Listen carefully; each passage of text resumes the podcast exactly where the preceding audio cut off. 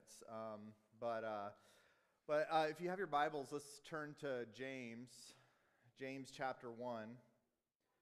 We're going to look at the end of James chapter one. Um, we're actually going to kind of focus in on a verse that Brooke mentioned uh, in the video, um, James one twenty-seven, but I want to lead the few, read the few verses that lead up to that verse as well. Um, this is James one, twenty-two through twenty-seven. The scripture says, "Be doers of the word, and not hearers only, deceiving yourselves. For if anyone is a hearer of the word and not a doer, he's like a man who looks intently at his natural face in a mirror. For he looks at himself, and then he goes away, and at once he forgets what he, what he was like.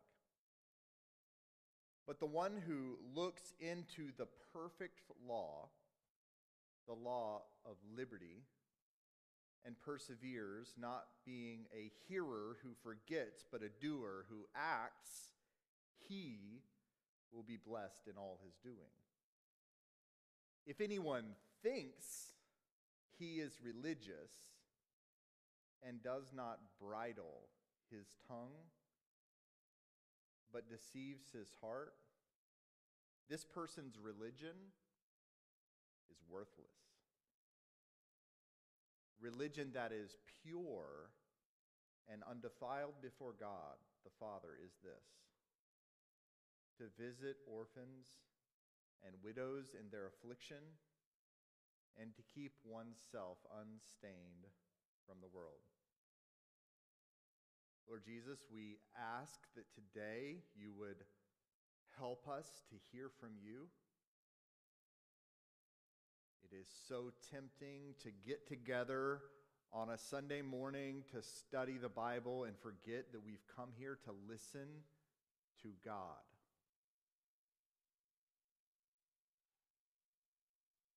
These words were breathed out by your Spirit and written down by holy men for our growth in righteousness. Help us as we um, as we listen to what it is that you're saying to us today, to have open ears and receptive hearts. Lord, you gave us that illustration in the parables about the types of soil that can represent our heart's posture. It could be rocky or, or, or sort of fertile and ready to receive. I pray that our hearts today would be fertile and ready to receive. Or would, would you help us not to do what we're so often tempted to do and, and judge the scripture, or sort of look at it and scrutinize it and decide, are we going to agree with this or not? Lord, help us not to stand over your word today, but to to sit under it and let it interpret us. God, we ask for your help today. Teach us, instruct us, correct us. In Christ's name we pray, amen.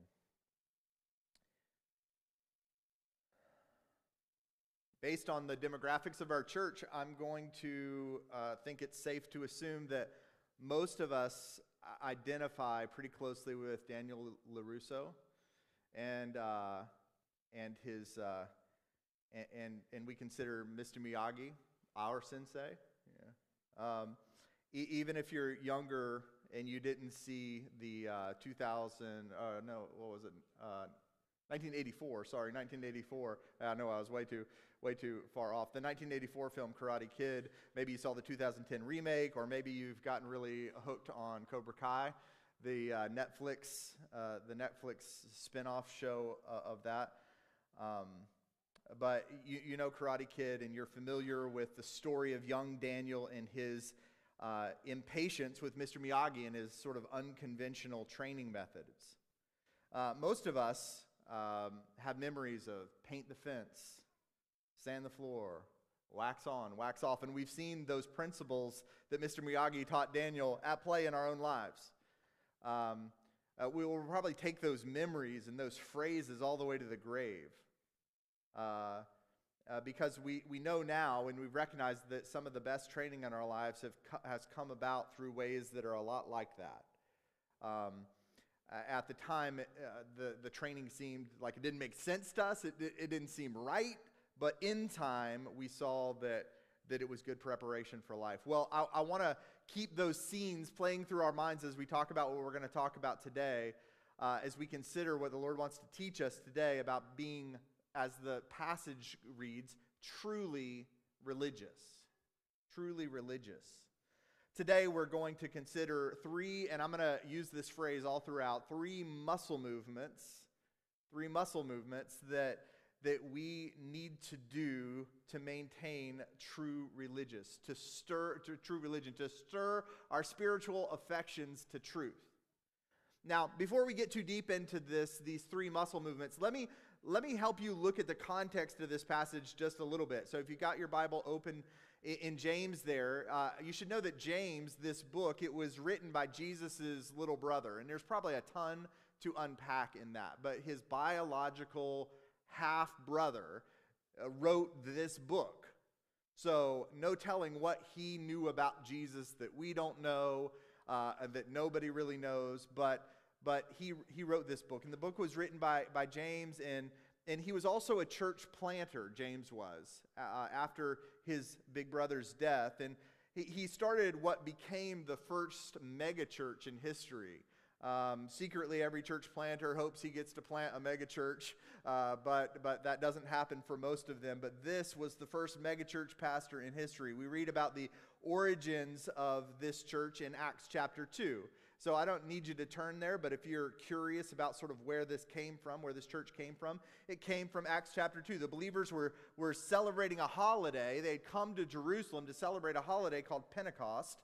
And for this holiday, people were gathered in Jerusalem from all over the world. And you can imagine that, that there was a lot of linguistic confusion. There were people that were that were from all over the place, lots of cultures represented, and lots of linguistic confusion. And suddenly, the believers who had gathered there and were there and were, were seeking to evangelize and share the message of Jesus, they heard what the scripture says sounded like to them a, a wind, a rushing wind. And they um, were compelled to evangelize, and they did, and miraculously, as they evangelized, we don't know exactly how it went down, but as they evangelized, uh, God allowed everyone, from, no matter where they were from or what language they spoke, to hear the message of the gospel in their own language.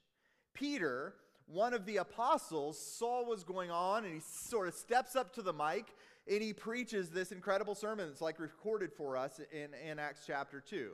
And so he he preaches, he steps up and he preaches this sermon. And, and let me read to you what happens. This is verse thirty-seven through forty-one. And remember, this is the origin story of the church at uh, Jerusalem that was pastored by James, uh, Jesus' half-brother that wrote this book. Okay, here's what he says in verse, uh, here's what Acts says in verse chapter two, verse thirty-seven through forty-one. Now, when they heard this, they were cut to the heart. And, and Peter said, uh, I'm sorry, and Peter said, uh, and said to Peter and the rest of the apostles, brothers, what shall we do? And Peter said to them, repent and be baptized for every one of you in the name of Jesus Christ for the forgiveness of sins, and you'll receive the gift of the Holy Spirit. For the promise is for you and for your children and, who, and for all who are far off, everyone for whom the Lord calls, uh, God calls to himself. And with many other words he bore witness and continued to exhort them, saying, save yourselves from this crooked generation. So those who received his word were baptized, and there were added about three thousand souls that day to the church. And so the, the church was born. Now, one thing you'll notice when you spend time with people who are of religious faiths, it doesn't matter if it's it's Christianity or other religious faiths, there is a... Uh, one of the things you'll you'll notice when you spend time with them, people of other religious faiths, um, if, or or even people from your own religious faith, is that they uh, they often are hypocritical, and that's really what's being addressed here. Um, and, and if we're honest and we look inside ourselves, we realize that we too often are pretty hypocritical, and, and hypocrisy is really a difficulty when it comes to to faith. Hypocrisy is a universal problem among all religious folks. In fact, if you talk to irreligious folks, they will often say, Christians are just a bunch of hypocrites, or religious people are hypocrites. And Jesus addressed this, this issue of hypocrisy and religion in Matthew twenty-three when he was talking to some very, very religious people called Pharisees. He says, "Woe to you, scribes and Pharisees, you're hypocrites, for you look like whitewashed tombs, which outwardly appear beautiful, but within there are dead people's bones and all sorts of uncleanliness. So you also outwardly appear righteous to others, but within you are full of hypocrisy and lawlessness." So what Jesus says to religious people who are hypocrite is that they're fakes, they're phonies. On the outside they look good, but on the inside they're dead. So James opens his book uh, talking to us uh, about, about valid faith, about the, to this, uh, presumably this group of new Christians he's preaching to as well, about bringing validity to our faith and avoiding hypocrisy. And, and, and he has the, the big idea in mind that he states plainly in verse twenty-two. Look at verse twenty-two. He says, "Be doers of the word, not hearers only." Again, he's addressing hypocrisy. The, the, the thing about a hypocrite is that they say one thing and do another. He's saying, no, we need to be more consistent. We need to, we need to say things, but also do things that, that God commands us. So James, uh, in, in this passage, he, he, uh, he says, "Be doers of the word, not hearers only, deceiving yourselves. For if anyone is a hearer of the word and not a doer, he's like a man who looks at a mirror, sees his natural face, and then, and then he looks at himself and goes away and forgets what he looks like." So that's how we become. We become very forgetful if we go and listen to God, but then we walk away and act in, in ways that are not consistent with what he's told us. I trust that we've all seen the devastating effects of hypocrisy, and, and we can uh, we can notice that it, it uh, discredits our faith. It, it undermines the credibility of our faith. Brendan Manning, who was a pastor, he died a few years ago, but he reminds us of this truth that really, really cuts deep. He says it like this. He says, he says, "The greatest single cause of atheism in today's world is Christians. Christians who acknowledge Jesus with their lips uh, and then walk out the door and deny him with their lifestyle. That's what an unbelieving world simply finds unbelievable." His, his, his claim is that the, the greatest cause of atheism in the world, people turning their hearts and minds away from God, is actually Christians who, who speak the gospel with their lips, who claim Jesus, but don't act in the way that Jesus has commanded. This is what an unbelieving world finds unbelievable. So James, for the For the rest of the passage, he unpacks what it means to be a doer of the word. So you're kind of like, hold on, we took a hard right turn. I thought we were talking about adoption today. What's he doing? Here's what we're doing. What James does in his text is he says, hey, be doers of the word, and then he's going to tell us what it means to be a doer of the word. So James, for the rest of the package, pa- passage, he unpacks what it means to be a doer of the word, and he does so in an uncomfortably specific manner. Now, if you're a religious person, you've been around church a long time, one of the things that's wonderful about church is often we get big, huge, abstract concepts that it's really hard to act on. God says, love your neighbor, and we're like, yes. Love my neighbor. I get to interpret who my neighbor is. I get to interpret what love is. There's all kinds of space in there for me to do whatever I want to do and feel justified in my religion, even if other people see me from the outside as a hypocrite. But what James has done here, he said, be doers of the word, but he didn't leave it there. He told us three very specific muscle movements, things we can do, activities, actions that we can do that will actually that is the manifestation, is the, is the bringing about of what he was asking in the beginning, us to be a doer of the word. And, and he tells us these three things. So he does this in an uncomfortably specific manner, and he gives us three muscle movements that combat hypocrisy. So if you are a religious person, you consider yourself a, an adherent to a religious faith, and if you're here, I'm going to guess that's probably true of you. The James, Jesus' little half-brother, wants to tell you that if you want to consider yourself, uh, you know, truly religious, that you should use these three muscle movements as a diagnostic tool to discern if you're really very serious about your religious faith or not. In another, another way of saying it, James is saying these things are where the rubber hits the road in terms of a Christian acting like a Christian. Religion that is pure and undefiled before God, he says, visits orphans and widows in their affliction, keeps one's unstained, uh, self unstained for the world, and bridles his tongue. I said those out of order, but bridle his tongue, visit orphans and widows in their affliction, and keeps oneself unstained from the world. So let's look more closely at each of these three muscle movements that will help us combat hypocrisy. He starts off saying, if anyone thinks he's religious, notice the, the wording there is really, really funny, right? If anybody thinks he's religious, he's acknowledging self-deception among religious people, which is a real issue, right? Which is often why we are seen as hypocrites by a watching world, because sometimes we think ourselves to be religious because the criteria in which we're judging our religious affections is, is a little off kilter.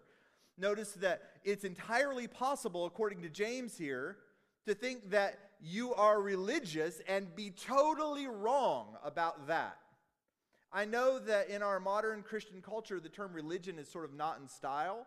We're, we're about a relationship, not religion, right? But just hang with me. Let's use the word religion here today in the way I believe it's intended from the scripture, just to mean our, our life with God, okay? So don't get hung up on the, on the word religion um, today. Uh, we're talking about our relationship with Jesus, our life with God when I say religion. So I know, you're, you know, everybody, everybody here probably, you know, that's kind of been alive in, in the Christian world for a little while is going, religion, I'm, no, I'm not supposed to be about religion. I'm supposed to be about relationship. Well, I think the, the author here didn't live in our cultural moment, and he, when he said religious, he meant our life with God. So let's, let's take it to mean that, okay? Don't get hung up on the word. James is trying to say here that if you think you are pleasing God, but you don't blank, you're just fooling yourself. And again, he gives some incredibly specific things there. I would be way more comfortable if these things were super general. And, and I got to kind of pick and choose or interpret, or maybe there was a much longer list that I could choose from and say, yeah, I'm going to do that one. That one feels more comfortable to me. But he's very specific about what it is that we can do, what actions we take. He even calls it being a doer that will, that will help us combat hypocrisy in our lives. And I, I would ask you, what criteria is it that you use to judge your religiousness or your relationship with God? How good you're doing in your relationship with God? Is it your church attendance? Is it virtuous deeds?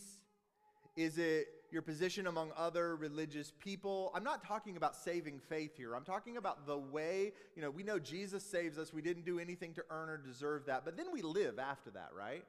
And as we live our lives, We, we're, we're often, you know, looking at our lives and, and, and examining ourselves and saying, how are we doing in our life with God? This is the sort of question I'm asking right now. What criteria do you judge your life with God by? Is it your morality or the account of time that you dedicate to spiritual thoughts or activities? Is it the amount of money that you give or time that you give to your church or to charity or to Godward causes? Well, yes, probably it is all of that stuff. That's, that's so, that's, that sort of thing is how we determine how serious we are about our, our faith in God. Because universally, that's what commonly it means to be religious. If you're around irreligious people regularly and you're a person who does some of that stuff I just mentioned, you're probably known around your workplace or your neighborhood as a religious person. Because that's how the, that's the criteria of the world around us. To whom do you compare your religiousness? Do you think of other people? Uh, in your mind, I think in my mind, there's sort of like a, a spectrum, a scale maybe, between like on one side of the scale is uh, like, uh, I don't know, Billy Graham perhaps, you know, a really, really, you know, committed religious person that, that I would think of as somebody who has their whole life dedicated to God. And maybe on the other side is like Richard Dawkins, the person who has their whole life dedicated to, to being anti-God, you know. And, and, I, and I try to place myself on that spectrum. As long as I'm hanging out closer to Billy than Richard, I'm good to go, right? I mean, that's kind of how I tend to think about myself. Am I more religious than other people? Than my coworkers maybe? And sometimes, you know, in a world that we live in, um, it's really easy to feel very, very religious and very spiritual in the world that we live in because so many people around us are, are not religious or spiritual in, in any way, and they don't, they don't have any kind of confidence in the God of the Bible.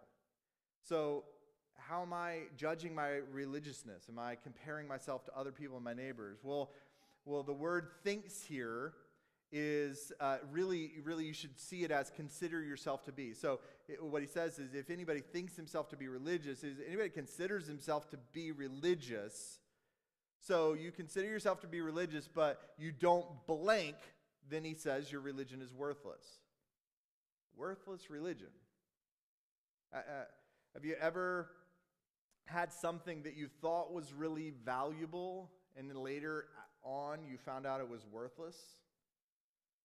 Well, James is warning us here that it's possible that we could get to the end of our lives believing that our religion is of great value only to find that it was pretty worthless. Jesus talks about this directly too in the Gospels when he says, He, he says, uh, many people on that day will say to me, Lord, did I not prophesy in your name? Did I did I not do all these wonderful things in your name? And I'll say, depart from me, I, I've, I've never known you. You're workers of iniquity. So it's possible for us to be on this track where we're doing lots of religious activity and we're feeling very good about our religiousness, yet we actually uh, aren't pleasing God in any meaningful way. So he gives us these three muscle movements that will serve to us as religiometers, if it's a word. Um, they'll help us to see, are we actually very religious or not? Because it, the thing is, if we try to do these muscle movements and we find them to be incredibly difficult, or we find ourselves unwilling to do them, it's an indicator to us that our hearts are not actually in the place that that God wants them to be, that he's trying to bring us to. So these things, James says, are, are, are ways for us to take hard looks at ourselves. The first muscle movement that he te- says in there is in verse twenty-six. He says, he says, if anyone thinks himself to be religious, but he can't bridle his tongue, he deceives his heart, and that person's religion is worthless. Bridling your tongue is the first mu- muscle movement. Bridle your tongue. You know, bridle to, strain, to restrain or to hold back or to tie down. We are supposed to keep our tongues under control. For some of us, that feels like, oh yeah, I, that sounds right. For others of us, our tongue is a wild animal that's connected to our heart and doesn't talk to our mind at all. It, it's, a, it's a phrase about self-control here, specifically control of your tongue. Don't we all know that bridling our tongue is one of the most difficult components of self-control? I mean, how many of you would admit with me that there are times where I just cannot not speak? I mean, I'll tell myself, I'll, I'll know I'm going into a situation that's going to be hard not to not speak. And I'll tell myself in the car, I'm like, Clint, don't talk. Doesn't matter what happens in there. Just don't say anything. Just go in there, think about something totally different, and just be there. And I'll go in, and I'm hardly in the door, and I'm running my mouth. I, I can't, like, it is so hard to bridle our tongues. It's a major component of discipline. We speak on an average of thirty thousand words a day. Some of us a lot less, some of us a lot more, but on average we say about thirty thousand wor- words a day. That's a small book, guys. And there's a question um, that we're, we're, we're forced to ask, our, ask ourselves. How are, are we using those words? Is anyone better because of my words today? Is anyone encouraged because of what I said today? Is Christ treasured because of what came out of my mouth today? thirty thousand words a day, a small book a day, And I could go through a whole one of those and treasure Jesus none, encourage people none. It's possible. It's, it's likely. And, and some days, for some of us, not one word is worth repeating. Not one word is redeemable. Every single word that we share, or if not every single word, a vast majority of what comes out of our mouth. You see, our, our words as, uh, as are prim- primarily ab- about expressing what's in our hearts and our minds. Jesus acknowledged this reality when he was talking to a group of hypocrites in Matthew chapter twelve. He, he said, oh, he says a lot of interesting things to hypocrites in, in the Bible, uh, but he says in this one, you're a brood of vipers, like you're a pit of snakes. And, um, and how can how can you speak good when you are truly evil in the heart? He's saying you don't even have the ability to speak good because in your heart is full of wicked evil. So just spews out of your mouth because that's who you are on the inner core. For out of the abundance of the heart, Jesus says, the mouth speaks. He gives us this truth, this reality that what comes out of our mouth is, is what's in our heart. There's a correlation between those two things. God did not give you a tongue so that you could dump your immaturity, the immaturity of your heart, like sewage, onto your family, onto your coworkers, onto your neighbors, onto your Facebook friends. He gave you a, a tongue and a thumb so that you could build others up through instruction and blessing and encouragement and evangelism and kindness. Use as intended. Like God gave us this tool for this purpose. If anyone does not stumble in what he says, the scripture says, he's a perfect man, also able to bridle his whole body. But if we if we put bits into the mouths of horses, this is later on in James, by the way, bits in the mouths of horses so that they obey us, we guide their whole bodies as well. Look at the ships also. They They are large and driven by strong winds, but they're guided by this really small rudder. Whether the, the will, whatever the will of the pilot directs, so also the tongue, it's a small member, yet it boasts of great things. How great a forest is set ablaze by such a small fire. The tongue, too, is a fire, a world of unrighteousness.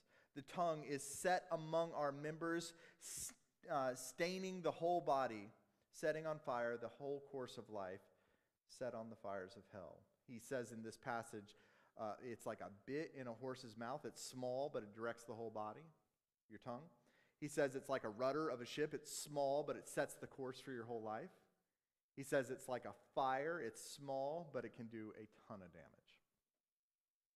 So muscle movement number one that James gives us is that we are to tame our tongue. Muscle movement number two is that we're to help the helpless. Look at verse twenty-seven. Religion that's pure and undefiled before God the Father is this, to visit orphans and widows in their affliction. Whew, that one sounds easy. Visit. I can visit. Visiting's easy, right? Like we can do this one, except for, except for when you look closer at the word visit. Don't let the word visit here get you off the hook. The, the Greek word that's translated into English as visit is episkeptomai, episkeptomai. And, and it means to look after, to care for, and to provide for. That's different than visit, right? So you might be tempted in your English Bible just to read through visit and say, I'm supposed to visit orphans and widows. No problem. No. You're supposed to look after, care for, and provide for those who are helpless. You want to avoid being a hypocrite like so many other religious people? Want to prove the validity of your faith to a watching world? Here's how you do it. Take some of the money and some of the privilege and some of the time that you hold so dear and you have so little of and so valuable to you, and give it to somebody who's helpless. This is how, this is how James teaches us to test the validity of our faith. He uses two specific examples here uh, that are so that you're not left to interpret yourself. He mentions orphans and widows. Again, I told you he's incredibly specific here. He mentions orphans and widows specifically, but rec- recognize that in my view, and I think the view of a lot of others, orphans and widows represent a whole group of people that are marginalized, vulnerable, and the best word to describe them probably would be helpless. They're not able to help themselves. Worldly posture says, God helps those who help themselves. Jesus says, I went to you when you were helpless. You see the difference between the a gospel posture and a worldly posture? And so if we're to mimic the love of Jesus, if we're to be true in our religious affections, we will mimic Jesus' love by bestowing our love upon those who haven't asked for it, who don't want it, who aren't seeking it, and sometimes may not even know they need it, but are helpless. He uses these two examples of orphans and widows here. There's so many compelling reasons a person should look after or care for and provide for, for vulnerable children. Every year we take a Sunday, and this is the Sunday this year where we talk specifically about this one issue. Uh, I think it was two years ago that Marcy was with us when we talked about this issue uh, uh, then. And the, the reason that James is highlighting uh, t- uh, the, the, today, the, the reason, I told you there are lots of reasons in the scripture, but the reason that James is highlighting today that we should video, visit orphans and widows in their distress is because it's going to help us not be hypocrites. It's very practical. We've talked a lot in the years past Uh, about the reasons that we should do this. Jesus adopted us into his family. Compelling reason, absolutely. Lots of reasons why we should do this. But it is also a compelling reason that we need to fight our own hypocrisy. And the way that James gives us to fight our own hypocrisy is to tame our tongue and to, to give and sacrifice for the helpless in the same way that Jesus did for us. So every year when we take time to do this, there are lots of reasons, but don't forget this reason. This is maybe a, a lesser seen reason. We need to be fighting our own hypocrisy because hypocrisy is disgusting. It's disgusting. When we see it in others, we're disgusted by it. When others see it in us, they're disgusted by it. Jennifer and I have been adoptive and foster parents, and we've spent a lot of time and money looking after uh, widows in our life uh, and other vulnerable people. And I can tell you that without exception, every time, even though I'm a, you know, a quote-unquote professional doing this, every single time I give of something that seems to be mine for the care of a helpless individual, every single time I do that, it stings a little bit. It's hard. It's hard. To be a foster parent. It's hard to be an adoptive parent. It's expensive, it's costly, it's time consuming. And that's the reason lots of us don't do it, but that is the reason, spiritually speaking, that we should do it. I can tell you without exception, every time I spend a dollar or a moment on a child that's not mine, I, I can tell you this, like caring for children who aren't yours is different than caring for children who are yours. It's different. It's different. It's easy to see the a difficult uh, behavioral issue in a child and say, ah, that has totally to do with the way they were raised or, or something like that, disregarding the reality that I am the misbehaving child that Jesus has been so patient with.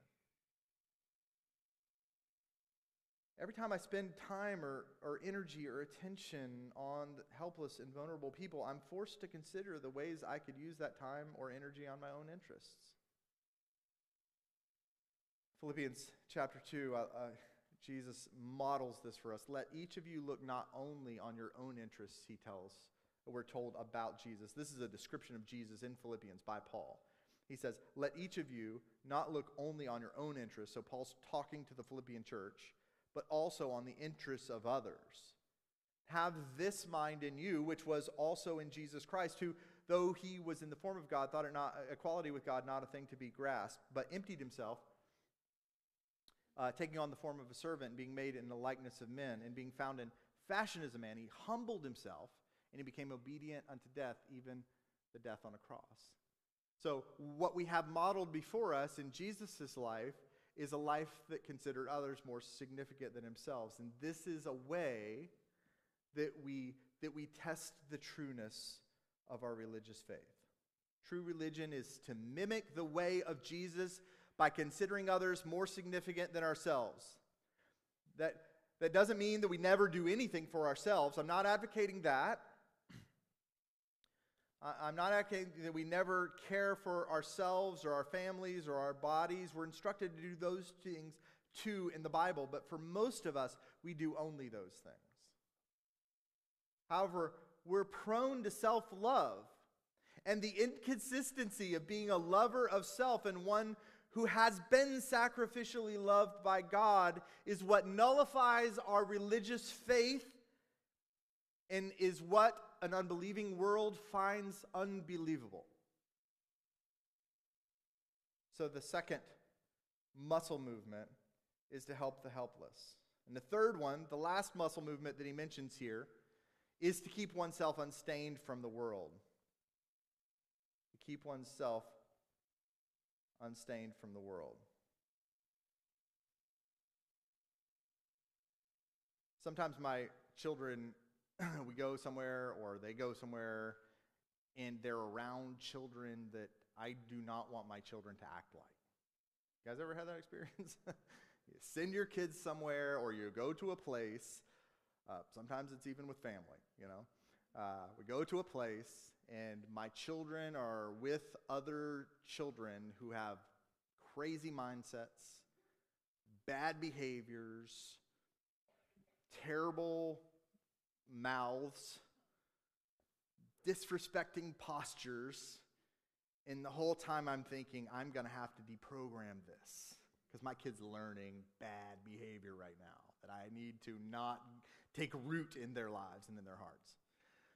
So when we get in the car, immediately I'm like, hey, you saw so-and-so do this. Was that okay?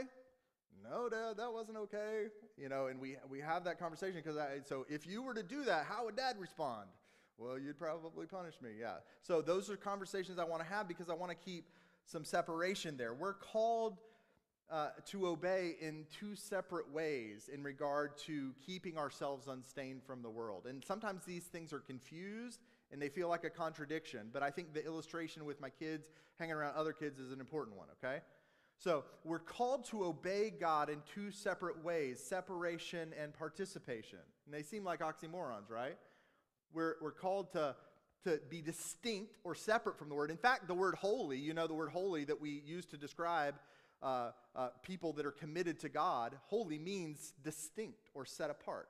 In fact, the, the qualification for an elder, one of the qualifications for an elder is his distinction, you know, to live. So it's, it's saying like an elder is a person who actually lives out the Christian faith. He lives distinctly. There's a separation between he and the way the majority lives. So holiness is important, separation. But not only that, also participation.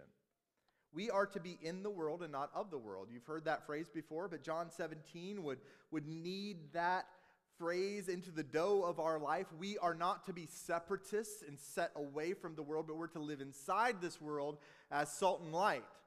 So to keep oneself unstained from the world, that means we have to be constantly vigilant about the ways that we're interacting with those with worldly impulses and postures and mindsets and actions and activities. It is possible for us to live among them and still honor God, but it is challenging. We are to be in the world and not of the world. We are to participate but separate. Second Corinthians uh, six talks about this tension.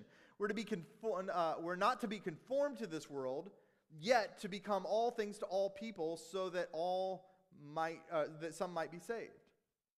We're we're to be indigenous in this world. We're to be from here and live as people here, but knowing that we are actually at heart pilgrims from another place. So the these muscle movements that are given to us uh, uh, today, I, th- I would love to bake into our minds as ways that we could test the trueness of our faith, that we could see if our religion is true or false. Bridling our tongue, helping the helpless, and keeping ourselves distinct and unstained from the world. James gives us these three muscle movements uh, for and, and Christians who are, are serious about eradicating hypocrisy from their life uh, can, can help uh, by adopting and maintaining honesty and, te- and integrity in their religion by practicing these